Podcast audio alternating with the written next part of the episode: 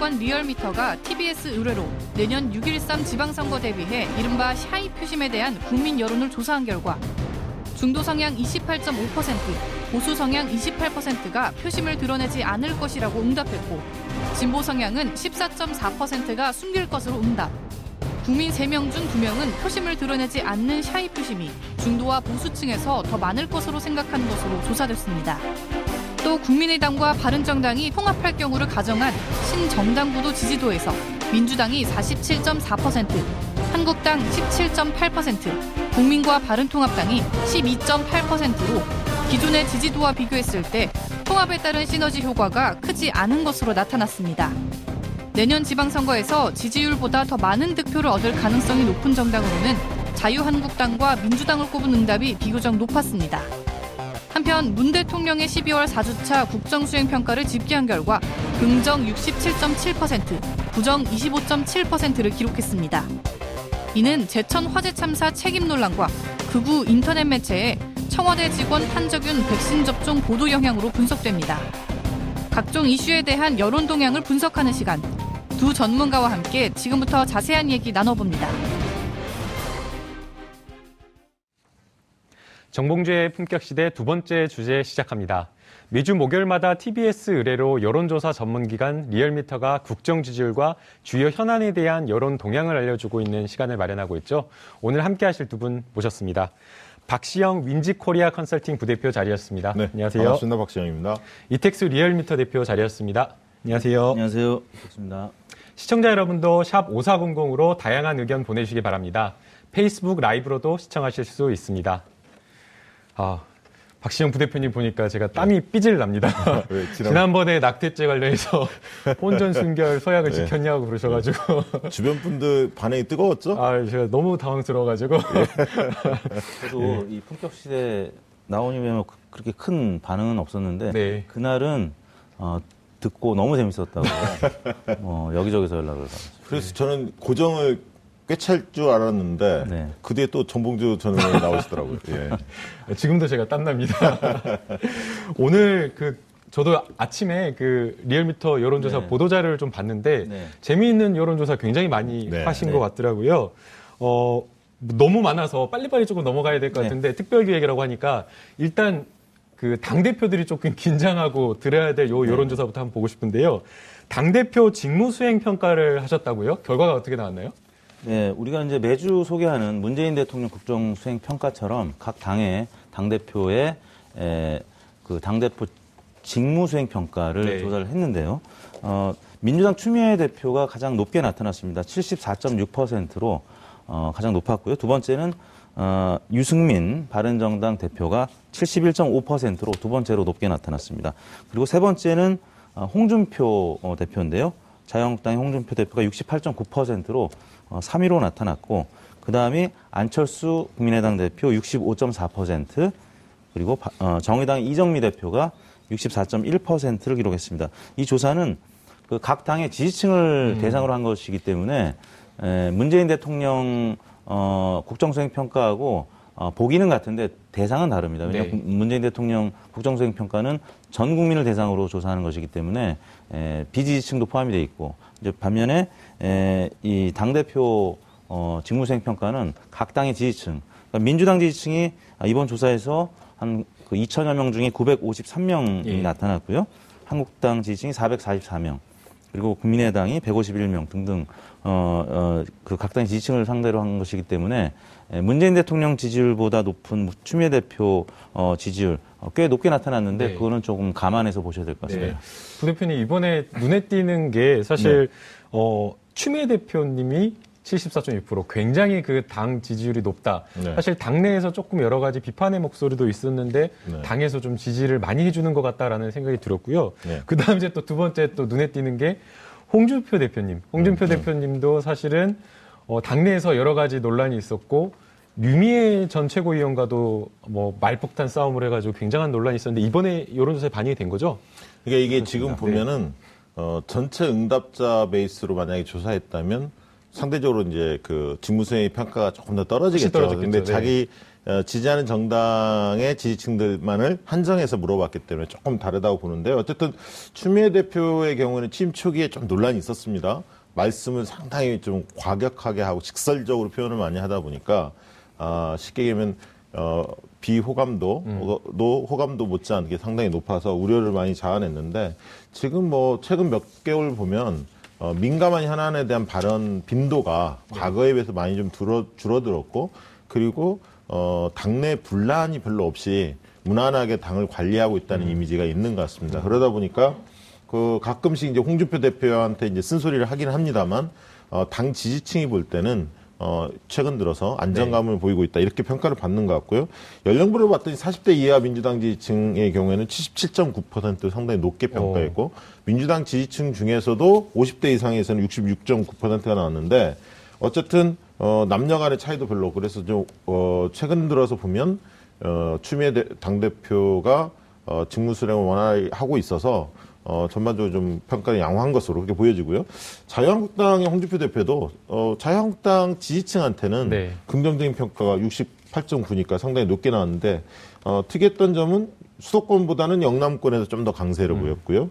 어, 남성은 71.1% 높은 반면에 여성에서 65.4% 상대적으로 낮았습니다. 아무래도 여성 비하 발언 뭐 이런 것들이 이제 논란을 많이 타다 보니까 어, 그런 측면이 좀 작동한 것으로 보여지고요. 근데 이게 이제 만약에 전체 응답자 베이스를 했으면 어, 홍준표 대표에 대한 비토 전사 워낙 강해서 네. 사실은 굉장히 직무수행 평가가 떨어질 뻔 했는데 리얼미터 홍준표 대표를 살린 게 아닌가 아, 그렇게 보여집니다. 아, 네, 홍준표 대표 같은 경우에는 지난주 이제 금요일 날 대법원에서 무죄 판결을 받았는데 네. 이런 게 이제 긍정적으로 작용했냐라는 게 하나 좀 궁금하고요. 그 다음에 이제 한 주간 계속해서 류호혜 전 최고위원과 아주 뭐 논란, 아주 당을 들었다 놨다 할 정도로 논란이 있었는데 이런 것은 또 부정적인 영향이 없었는가 그런 게 좀 개별적인 이슈가 어떻게 영향을 미쳤는가는 좀 분석이 됐을까요? 그 성환종 네. 사건과 관련해서 대법원 무죄 판결을 받은 것은 이제 오랫동안의 멍해를 벗은 것이기 때문에 홍준표 대표한테 면죄부를 줬고 그러면 이제 홍준표 대표 개인 지지율도 뭐 그렇겠지만 당 지지율에 긍정적인 영향을 미쳤으리라고 이제 짐작을 하고요. 네. 어, 두 번째 이제 유여의 최고위원과 이제 막말 잔치를 벌였습니다. 어, 많은 어, 유권자들이 굉장히 재밌게 예, 어, 보고 있었는데요. 어, 오히려 이제 유여의 최- 전 최고위원이죠. 전 최고위원이 그 막말 이제 이 논란을 거치면서 홍준표 대표의 최근 들어서 여러 가지 또 당내 이 예, 불협화음들이 그거 외에도 많이 있었는데 그걸 다 덮어줬다는 측면에서는 오히려 유 전 최고위원이 홍 대표를 도와주고 있다라는 어, 이런 평론가들의 평론이 지금 나오고 있거든요. 뭐 그런 어, 과정 속에서 아무튼 홍준표 대표가 어, 최근 어, 당 지지율을 이제 20% 가까이 지금 끌어올리고 있는데 어, 잠시 후 소개해드리겠습니다만 어, 이제 숨겨진 표심 얘기가 나오고 네. 또그 과정에서 확장 가능성이 가장 높은 어, 당 지지율도 이제 예, 한국당 지지율로 나타났거든요. 뭐 그런 차원에서는 지난 대선 때도 뭐 대략 뭐 3등 정도 하지 않겠느냐라고 했는데 네. 어, 2등으로 어, 마무리를 했고 그 이후에도 지금 어, 뭐 친박 청산 과정 또 당무 어, 그 감사 과정을 거치면서 그래도 뭐 어느 정도 뭐 그 논란이 있긴 했습니다만 어, 당을 잘 끌어왔다라고 평가를 하는 것 같습니다. 왜냐하면 그 뭐 중도층에서도 홍준표 대표가 잘한다는 의견이 어 뭐 거의 70%에 육박하게 나타났습니다. 물론 이제 진보층에서는 50%대로 낮은 편이었지만 네. 보수층이나 중도층 모두 어, 이 정도면 지금 그 굉장히 위축된 음, 자유한국당을 잘 꾸려왔다라고 평가를 하는 것 같습니다. 물론 이제 여성 유권자들한테는 아까 이제 박정부 대표님 말씀하셨지만 지지율이 남성보다는 한 6%포인트 적게 나타났습니다. 여성들 입장에서는 뭐 불편한 얘기들이 계속 나왔었고 유해 전 최고위원이 뭐 여러 번 상기를 시켜주는 네. 과정이 있었기 때문에 뭐 그런 어, 지지율이 나타났는데요. 그럼에도 불구하고 저희 리얼미터 조사 때문에 홍준표 대표는 아마 반색하지 않을까 싶습니다. 그리고 그 무죄 판결이 나온 음, 이후에 이번 주 조사는 아직 뭐 진행 중입니다만 어, 지지율이 하락보다 상승할 가능성이 조금 더 높아 보입니다. 이게 지금 그 청취자들이나 시청자들이 유념해서 꼭 기억해야 할 게 자유한국당의 지금 지지도가 이번 조사에서 18.4%가 나왔거든요. 네. 그러니까 그 어, 18.4%에 속해 있는 자유한국당 지지층이 볼 때 홍준표 대표의 직무수행이 적절하다 이렇게 보는 사람들이 10명, 10명 중에 한 7명 정도 그러니까 된다. 오해하면 이렇게 안 된다. 그렇죠. 이거는 당 지지층 등을 네. 만으로 대상으로 한 것이기 네, 때문에 그렇습니다. 이렇게 높게 나온 것인다. 아니, 이제 각 예.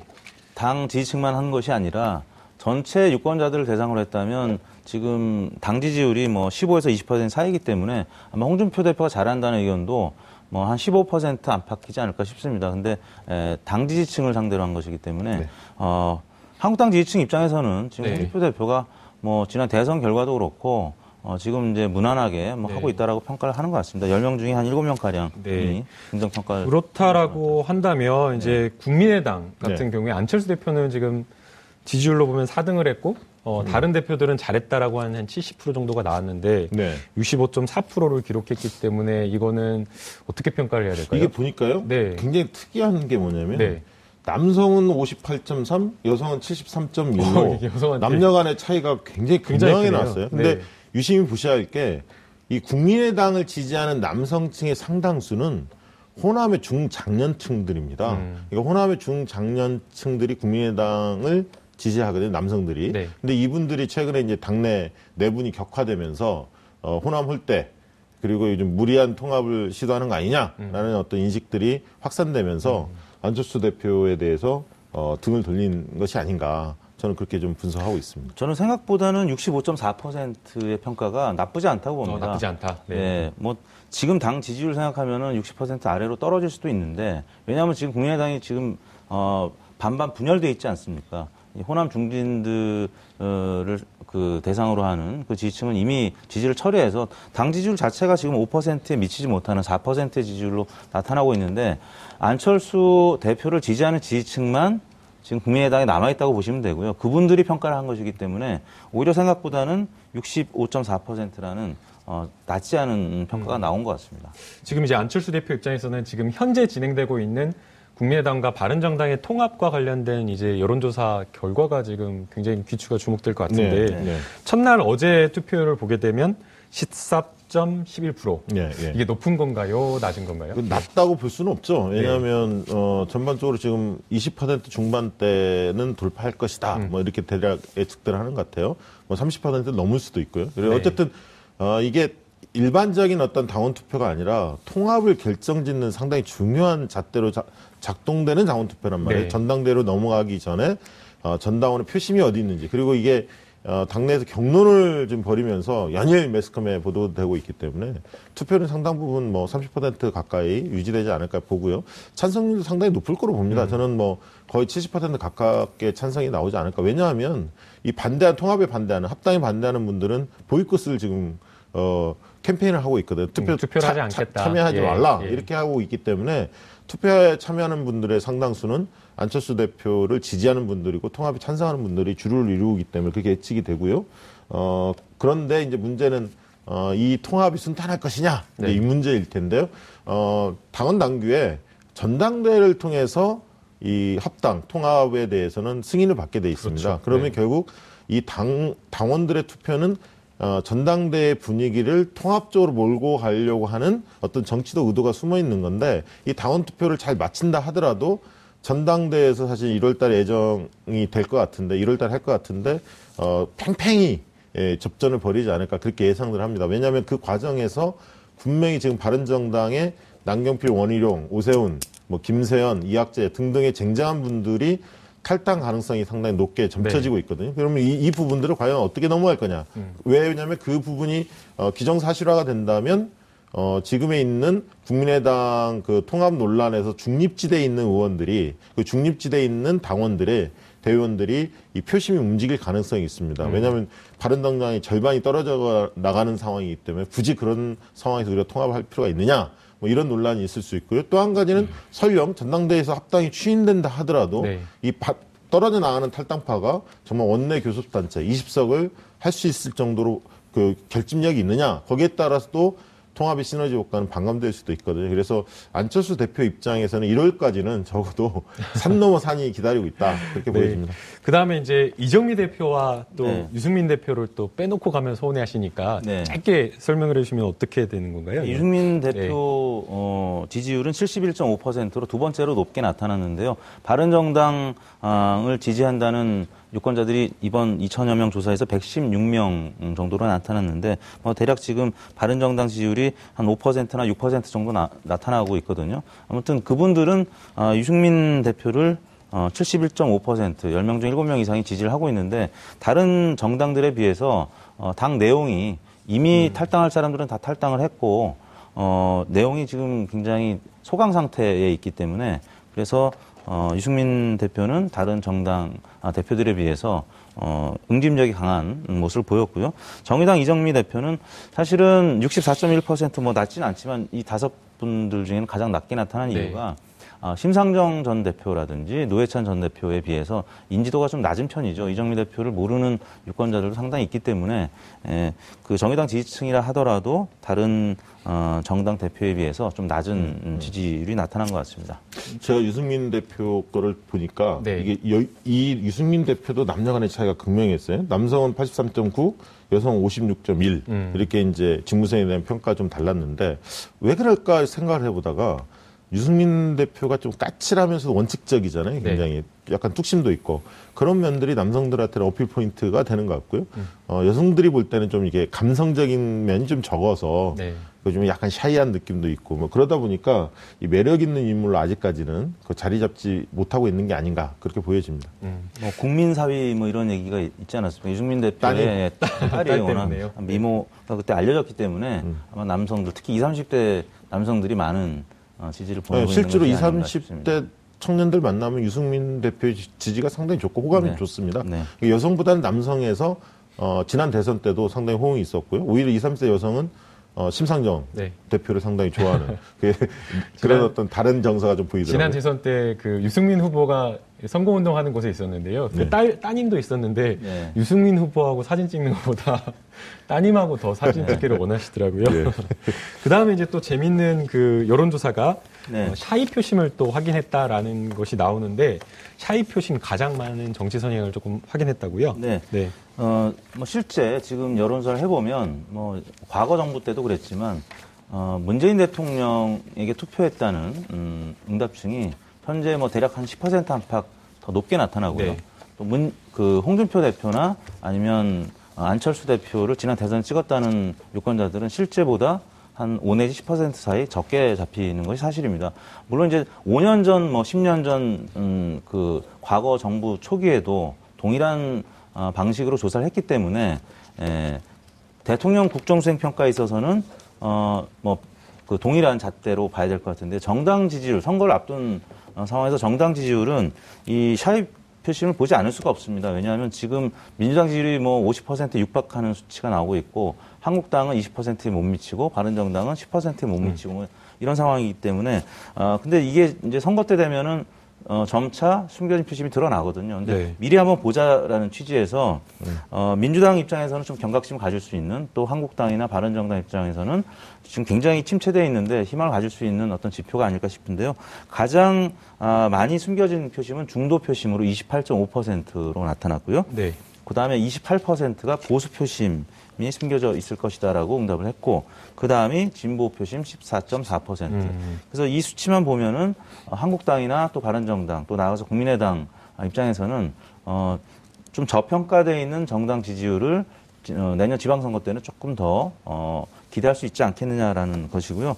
그와 연장선상에서 그 지금 현재 정당 지지율과 함께 네. 어, 이 잠재 정당 지지도 이제 국민의당과 바른정당이 통합될 것을 가정하고 질문한 다음에 그 다음에는 또 실제 현재 지지도보다 어, 내년 지방선거 때 더 득표할 가능성이 있는 음. 정당 지도를 어, 이제 다각도로 조사를 해봤는데 일단 어, 국민의당과 바른정당이 통합할 경우에는 12.8%의 아, 지지율이 나왔고요. 네. 어, 여기에서 이탈하는 분들의 반대파, 아, 통합 반대파 정당 혹은 교섭, 교섭단체가 3.6%로 나타나서 어, 더불어민주당 47.4, 자유한국당 17.8%에 이어서 통합당이 3위로 어, 나타났습니다. 어, 과거 이제 국민의당이 자체 조사했을 때는 한국당을 앞서는 것으로 나타났었지만 저희는 어, 이탈하는 음, 국회의원들이 만들 교섭단체 정당도 가정하고 조사를 했기 때문에 에, 국민의당에서 기대하는 바처럼 2위로 나타나지 않았고요. 네. 어, 지금 그 전에 에, 현재의 정당 구도 하에서 지지율을 보면 국민의당이 6.8, 바른정당이 6.6이었는데 합치면 어, 5.6이었군요. 합치면 12.4거든요. 네. 근데 에, 통합을 가정한 조사에서는 12.8로 나와서 통합의 아, 효과가 거의 네, 미미하다. 시너지가 거의 없는 거죠. 1 더하기 1이 그냥 2가 나왔습니다. 예. 3이 나와야 되는데 뭐 그런 부분이 있고요. 그다음에 마지막으로 그 실제 현 지지율보다 더 많이 득표할 정당 물어봤더니 에, 더불어민주당이 그, 그 이전에 에, 구도에서 봤을 땐 47.4에서 49.0으로 1.6%포인트가 증가하는 것으로 나왔고 하- 자유한국당이 17.8%에서 20.6%로 어, 2.6%포인트, 2.8%포인트 증가하는 것으로 나타났습니다. 이 부분은 이제 한국당이 숨겨진 표심이 상대적으로 다른 정당에 비해서 좀 높다는 것이고요. 나머지 정당은 뭐 큰 변화는 없었는데 국민 아, 또 바른정당 통합정당은 어, 오히려 1.7%포인트 좀 감소하는 것으로 나왔고 어, 그 외에 이제 정당은 비슷한 것으로 나타났습니다. 네. 근데 박시영 부대- 부대표님, 근데 이런 어떤 그 통합의 시너지라든가 음. 이런 것들이 내년 지방선거에 미치는 영향력이 적, 적다라는 지금 여론조사 결과인 네, 것 네, 같은데 네. 그렇다고 하더라도 내년 선거에 미칠 만한 어떤 구도라든가 변수라든가 이런 건 없을까요? 있죠. 이- 예. 예, 제일 이제 큰 게 지금 이제 몇 가지만 좀더 네. 얘기 들어가면 하나씩 말씀드려보면 샤이 포심은 분명히 보수층이 있다고 봅니다. 그래서 저는 지금의 정당 지지도보다는 어, 자유한국당의 경우에는 5에서 10% 정도 포인트 어, 감안하고 해석할 더 필요가 있다. 있다? 아, 예. 예. 저는 그렇게 좀 보는 편이고요. 어, 그리고 어, 지금의 이제 구도적인 측면을 본다면 분명히 기울어진 운동장은 맞습니다. 과거에는 이제 보수가 진보보다 우위에 있는 기울어진 운동장이 있는데 이게 지금 바뀌었죠. 바뀐 요인 한 세너 가지가 있습니다. 첫 번째 대통령 지지도가 굉장히 높다는 거고 임기 지금 초반 아닙니까? 네. 높은 대통령 지지도 속에서 어쨌든 지방선거를 맞이할 가능성이 있다. 그 두 번째 정당 요인에 있어서도 어, 대통령이 굉장히 안정적으로, 아니, 그러니까 민주당이 높다. 50% 가까이 된다. 세 번째는 이 적폐청산에 대한 드라이브가 상당 기간 걸릴 가능성이 있다. 뭐 뒤에, 어, 구도변에서 이번 지방선거에서 어떤 성격을 더 선호하는지 뒤에 이제 나옵니다만 네. 어쨌든 적폐청산에 대한 드라이브가 걸리고 있고 그 부분에 다수의 국민들이 공감을 하고 있다. 그리고 이제 가장 중요한 건 사실 이런 어떤 어, 정당 요인, 대통령 요인, 그리고 아까 있던 환경적 요인 외에 유일하게 남아있는 변수가 두 가지입니다.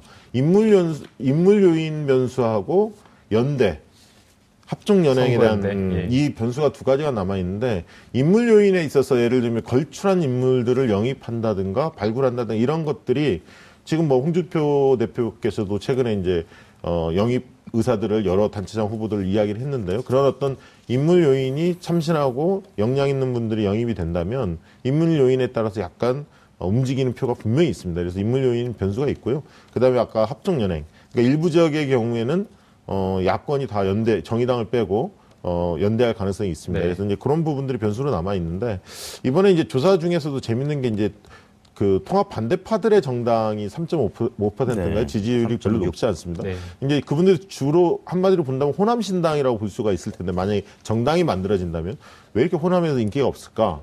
그거는 저는 이렇게 해석하고 있습니다.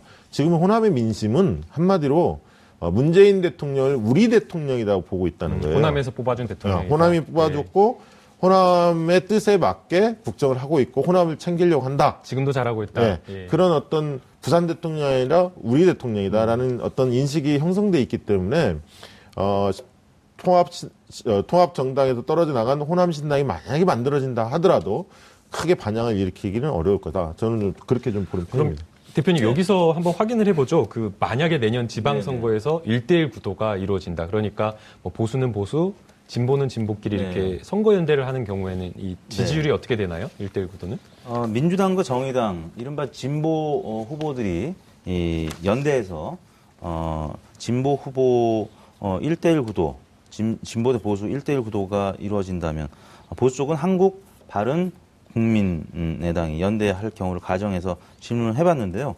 진보 후보를 찍겠다는 유권자가 49%였고요.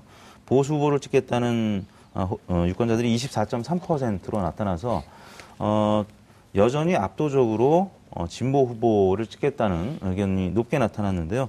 지금 이 지지율을 본- 본다면 어, 24.3%뭐 대략 아, 지금 현재 자유한국당과 바른정당, 국민의당 지지율 합친 수치랑 비슷하게 나타났습니다. 그래서 네. 아직까지는 그 인물을 지금 가정하지 않고 그냥 당 음, 구도만 갖고 지금 이제 한번 정치공학적으로 물어본 것인데 어, 이 경우에 있어서는 아직까지는 뭐 시너지가 이제 반영이 된 것 같지는 않습니다. 근데 개인적으로는 만약에 실제 이렇게 1대1 구도가 된다라고 하면 아까 박시영 대표님 말씀하셨지만 좋은 인물 영입하고 또 선거 연대가 이루어져서 이 보역 1대1 구도로 선거가 치러지면 사실 모르는 것이거든요. 지난 대선 때도 어, 홍준표, 유승민, 홍, 저 안철수 세 후보를 합치면 50%가 넘었습니다. 그래서 어, 실제 예, 보역 구도로 가면은 지금의 수치랑은 좀 다른 음, 결과가 나타날 가능성이 높다고 봅니다. 네. 이 그 조사 결과 중에 저는 이제 좀 특이하게 봤던 게이 네. 보수 연대가 된다면 어느 지역에서 앞서는지 봤더니 TK밖에 없었습니다. TK밖에. 예, TK에서 37.5 대 35.9로 근소하게 팽팽했는데요. 음. 보수 연대가 조금 더 앞서는 걸로 나왔고 다만 그 부산 경남 울산이라는 PK 전략적 요충지라고 볼 수 있을 텐데요. 집권 여당 측면에서 보면 거기에서는 40.9대 29.8로 어, 11% 포인트 정도를 어, 진보 연대가 이기는 어. 그러니까 민주당하고 정의당 연대 쪽이 앞서는 그래서 어, 향후 지방선거의 수도권은 대략 지금의 구도가 계속한다면 어, 민주당이 상당히 우세할 것으로 전망이 되는데 영남권 중에서 정말 이제 PK가 관심거리 중에 하나였는데 PK가 만약에 인물 요인이 엇비슷하다면 이런 어떤 정당 요인이 어, 결국 중요하게 작동한다면 어, 민주당으로서는 상당히 해볼 만한 어. 지역으로 좀 보여집니다. 어.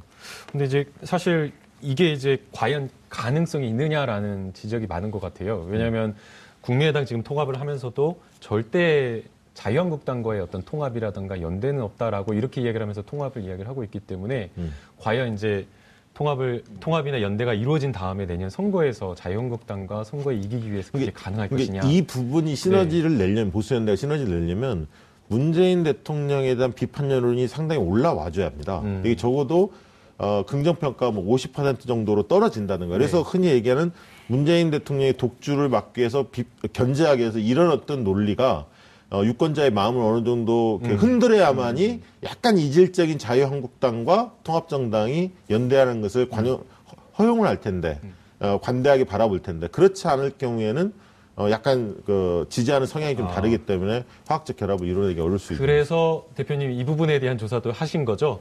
6월 13일 네. 지방선거에 대한 국민들의 인식을 어떻게 보느냐 이거에 대한 여론조사 결과는 어떻게 나왔나요?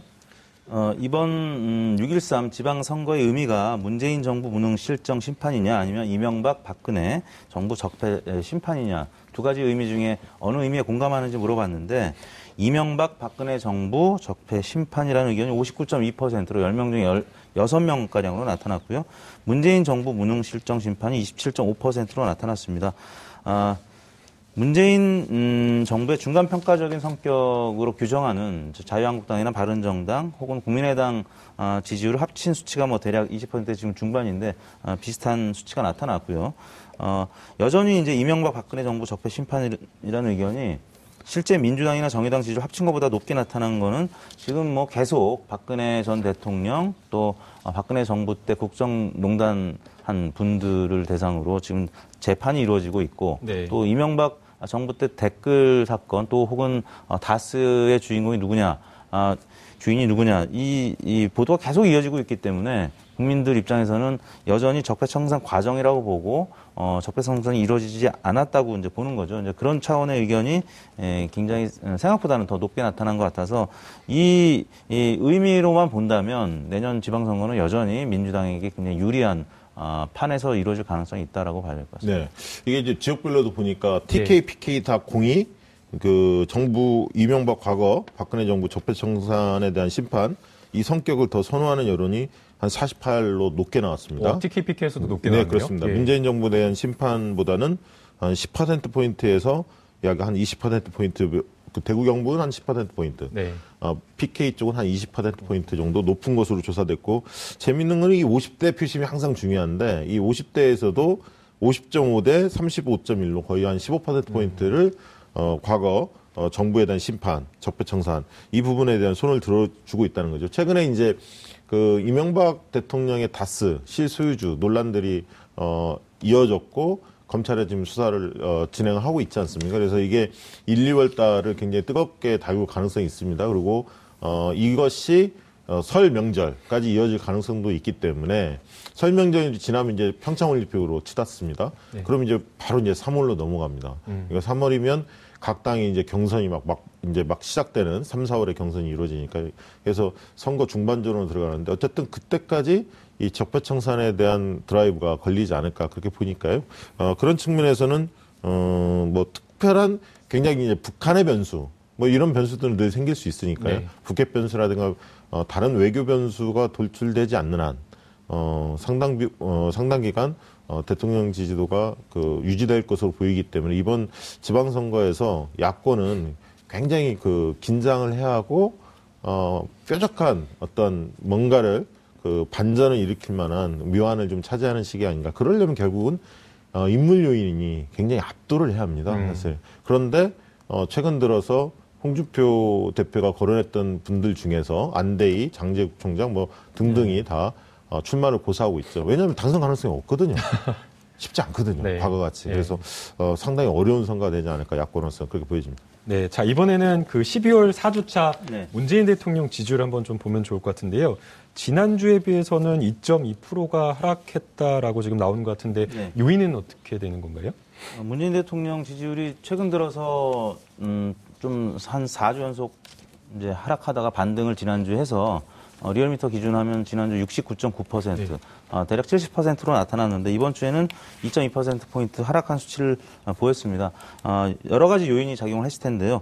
어, 일단 제천 화재 참사 책임 논란이 계속 이어지고 있습니다. 물론 문재인 대통령이 직접적인 어, 책임을 지는 건 아니겠지만 소방 당국의 여러 가지 문제점들이 지적이 되고 있고 어, 또 구구 인터넷 매체에 에, 청와대 직원들의 탄저균 백신 접종 어, 논란 어, 이 보도가 어, 계속 어, 영향을 미친 것 같고요. 그다음에 또 여전히 임종석 비서실장의 중동 특사 파견과 관련해서 어, 보수 야당의 공세가 어, 계속 이어지고 있습니다.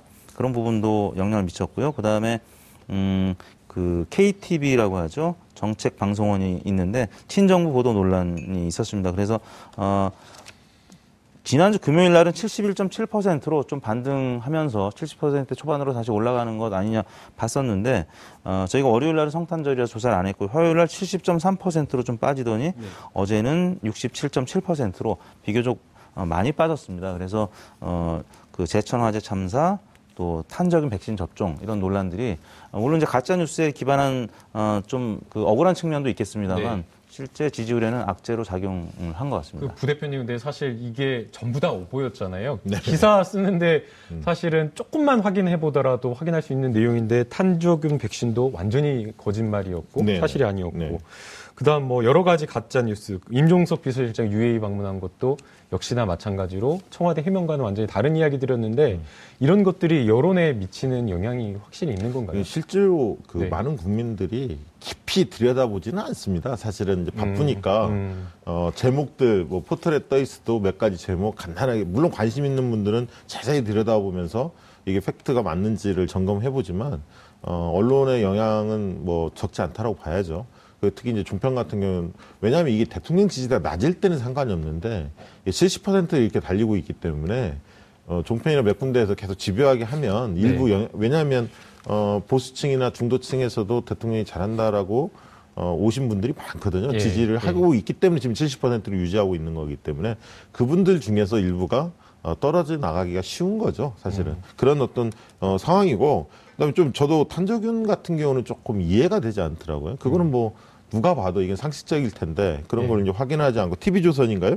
예, 좀 확대 보도를 하면서 논란을 좀 일으킨 게 좀 아쉽게 생각하고 임종석 실장의 UAE 방문은 좀 그 단기간에 사그라들 것 같지는 않아요. 지금 보면 자유한국당 자체가 예. 이 문제를 좀 정치 이슈화를 시키고 있고 어, 또 외교부나 이런 쪽에서는 좀 이렇게 그렇게 적극적으로 해명을 하지 않은 그런 상황이기 때문에 어, 자유한국당에서는 꽤 오랜 기간 이 문제를 좀 물고 늘어지지 않을까 그렇게 좀 보여집니다. 여러 가지 이제 부정적인 네. 이슈가 있었다라고 이제 이야기가 나오는데 사실 제천 화재 같은 경우에는 문재인 대통령에게 좀 지지율이 나쁜 영향을 미쳤을 거라고 생각을 했는데 또 의외로 충북 지역에서는 굉장히 높은 지지율이 나왔다라고 하는데 이거는 어떻게 해석을 해야 될까요? 그러니까 대통령이 지난주 금요일에 직접 이제 방문을 했을 때 지지율이 좀 올랐습니다.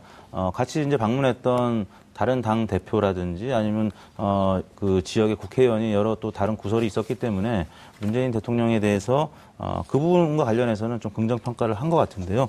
어, 그럼에도 불구하고 이제 소방 당국의 여러 가지 그 실책들은 어, 또 여러 매체를 통해서 보도가 되고 있기 때문에 행정수반 입장에서 대통령의 책임을 묻는 다른 지역의 유권자들의 의견들이 반영이 된 것 같고요.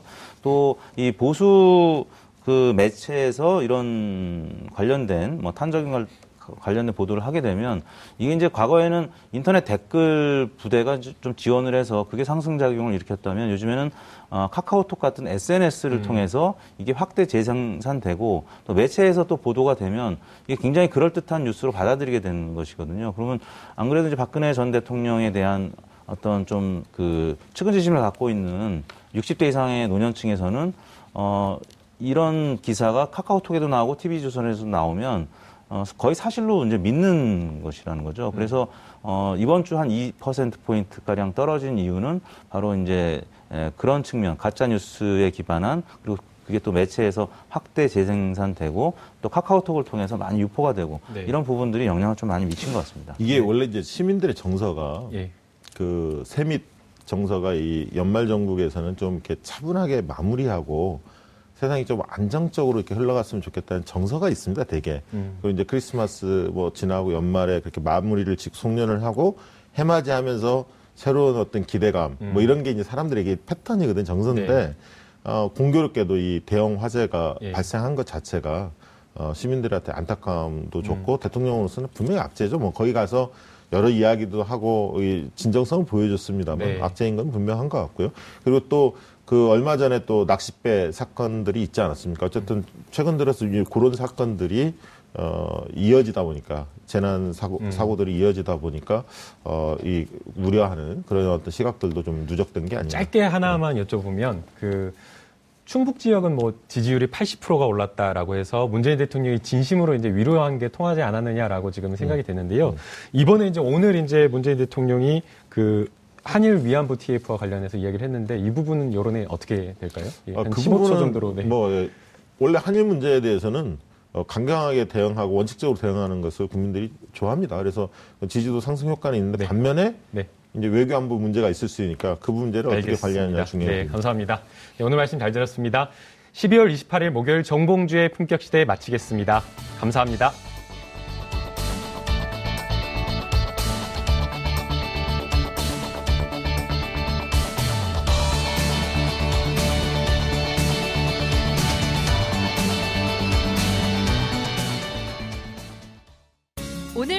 좋았나요? 방송에 대한 응원 이렇게 표현해 주세요. 다운로드하기, 댓글 달기, 구독하기, 하트 주기. 더 좋은 방송을 위해 응원해 주세요. 다운로드하기, 댓글 달기, 구독하기, 하트 주기. 기억하셨죠?